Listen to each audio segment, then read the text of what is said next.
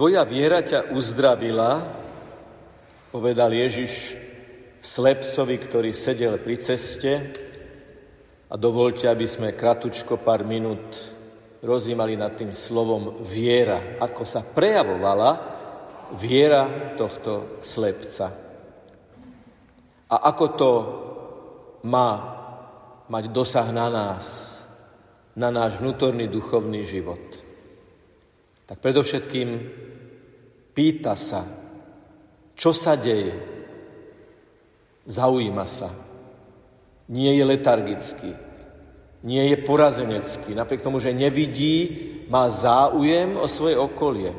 A povedia mu, to Ježiš Nazarecký ide okolo. Z celého toho kontextu, aj z tej atmosféry tohto textu je zjavné, že Ježiš už bol v tom čase známy uzdravovateľ. A on za ním začal kričať Ježišu, syn Dávidov, zmiluj sa nado mnou. Prvé, v čom sa prejavovala viera tohto muža, bola, že kričal na toho, ktorý ho mohol uzdraviť. Ale ešte to nebolo, nebol vrchol tej skúšky, ktorou musel prejsť. Lebo tí, čo išli popredku, Čiže asi tí, čo boli k Ježišovi najbližšie, ho z neznámych dôvodov okríkali. Doslova to čítame v Svetom písme. Tí, čo išli popredku, ho okríkali, aby mlčal. A on si mohol povedať, tak Ježišu, toto sú tvoji učeníci? Toto sú tvoji poslucháči?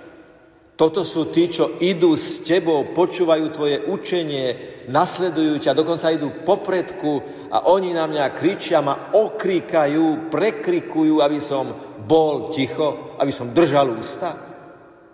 Tak s tebou nechcem mať nič. A kto by sme, milí bratia a sestry, neboli prešli situáciou, keď nás pohoršil niekto, na základe čoho by sme si mohli povedať, no tak s týmto ja nechcem mať nič spoločné. A to je vždy skúška, či sme ochotní hľadať jadro, ktorým je Ježiš. Keby sme si premietli celé dejiny církvy, tak je tam obrovské množstvo vynikajúcich, skvelých vecí. Ale žiaľ, aj veľkých a zásadných a nechutných zlyhaní. A to je skúška, na čom stojí naša viera. Lebo ešte aj dnes človek počuje, že za to a za toho a za tamto ja už do kostola nevojdem, lebo ten kňaz a ten kaplán a ten ministrant a tá pred kostolom, ja už do kostola nevkročím. A to chodíš do kostola kvôli kňazovi, kvôli ministrantovi, kvôli tej alebo tomu pred kostolom, alebo kvôli tomu, kvôli ktorému svieti väčšie svetlo nad bohostánkom. Toto je to okrikovanie, buď ticho, mlč, pohoršlivé, urážlivé. On o to viac kričal na Ježiša a prešiel druhou skúškou, aby sa dostal bližšie k Ježišovi. Jeho viera hľadala a jeho viera bojovala, zápasila s prekážkou, ktorou v tomto prípade nebolo niečo, ale niekto. Ľudia popredku v blízkosti Ježiša Krista. A teraz si predstavte, že Ježiš tým, ktorí ho okríkali, hovorí, privedte ho sem.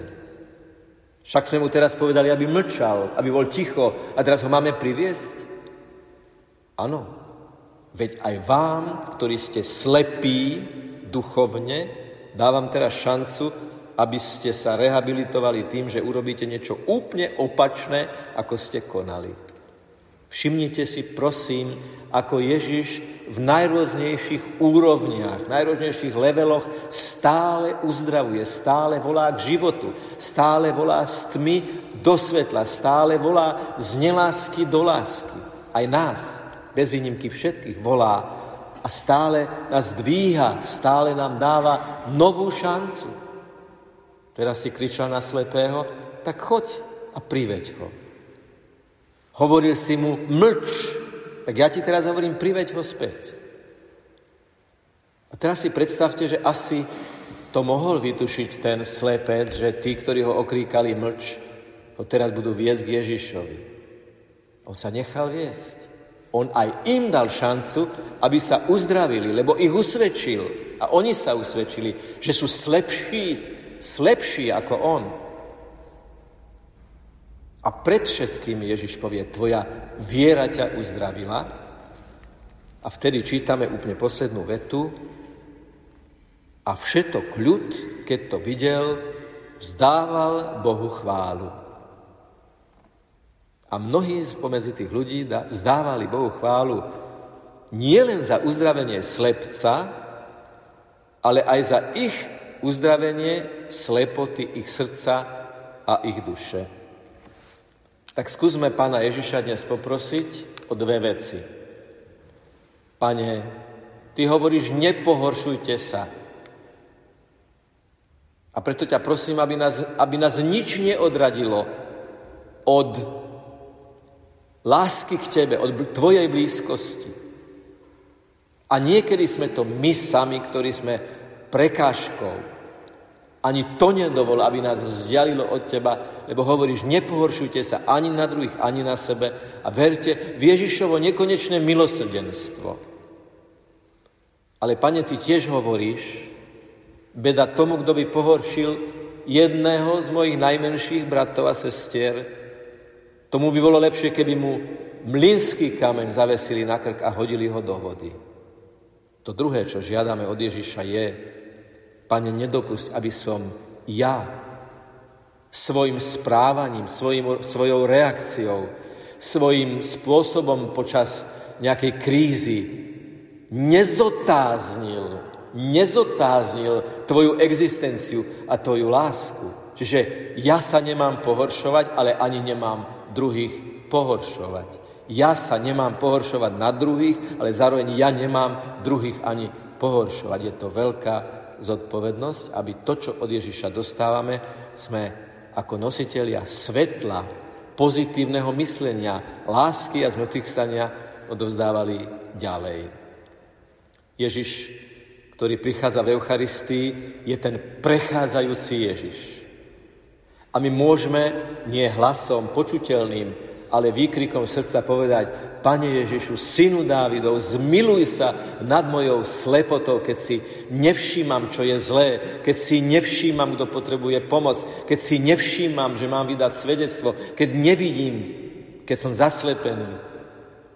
Zmiluj sa nado mnou. A môžeme si byť istí, drahí bratia a sestry, že Ježiš sa dotkne toho nášho slepého bodu, lebo každý ho máme niekde inde, každý máme niekde ten bod, v ktorom nevládzeme, nechceme, nemôžeme vidieť. A Ježiš povie, budeš vidieť, ja ťa uzdravím. Len mi to dovol, dovol, aby som sa dotkol tej najlepšej vrstvy tvojho srdca, tam, kde je to slepé miesto, že už ani sám nevidíš, že nevidíš. A ja to uzdravím, ja to otvorím a ty znovu budeš vidieť a konať skutky lásky v každodennom živote. Také je to jednoduché a nádherné, keď uvážime Ježiš, že Ježiš pozná každého jedného z nás bez výnimky do poslednej bunky, do posledného póru našej existencie, do posledného milimetra nášho bytia, dokonale nás prežaruje, ale nie okom policajta, revízora, e, kohokoľvek, ale, alebo kontrolóra, ale milosrdným okom toho, ktorý v nás vidí to dobré a chce, aby to dobré vykvitlo tak, že už to zlé nebude mať miesta. Nech je pochválený Pán Ježiš Kristus.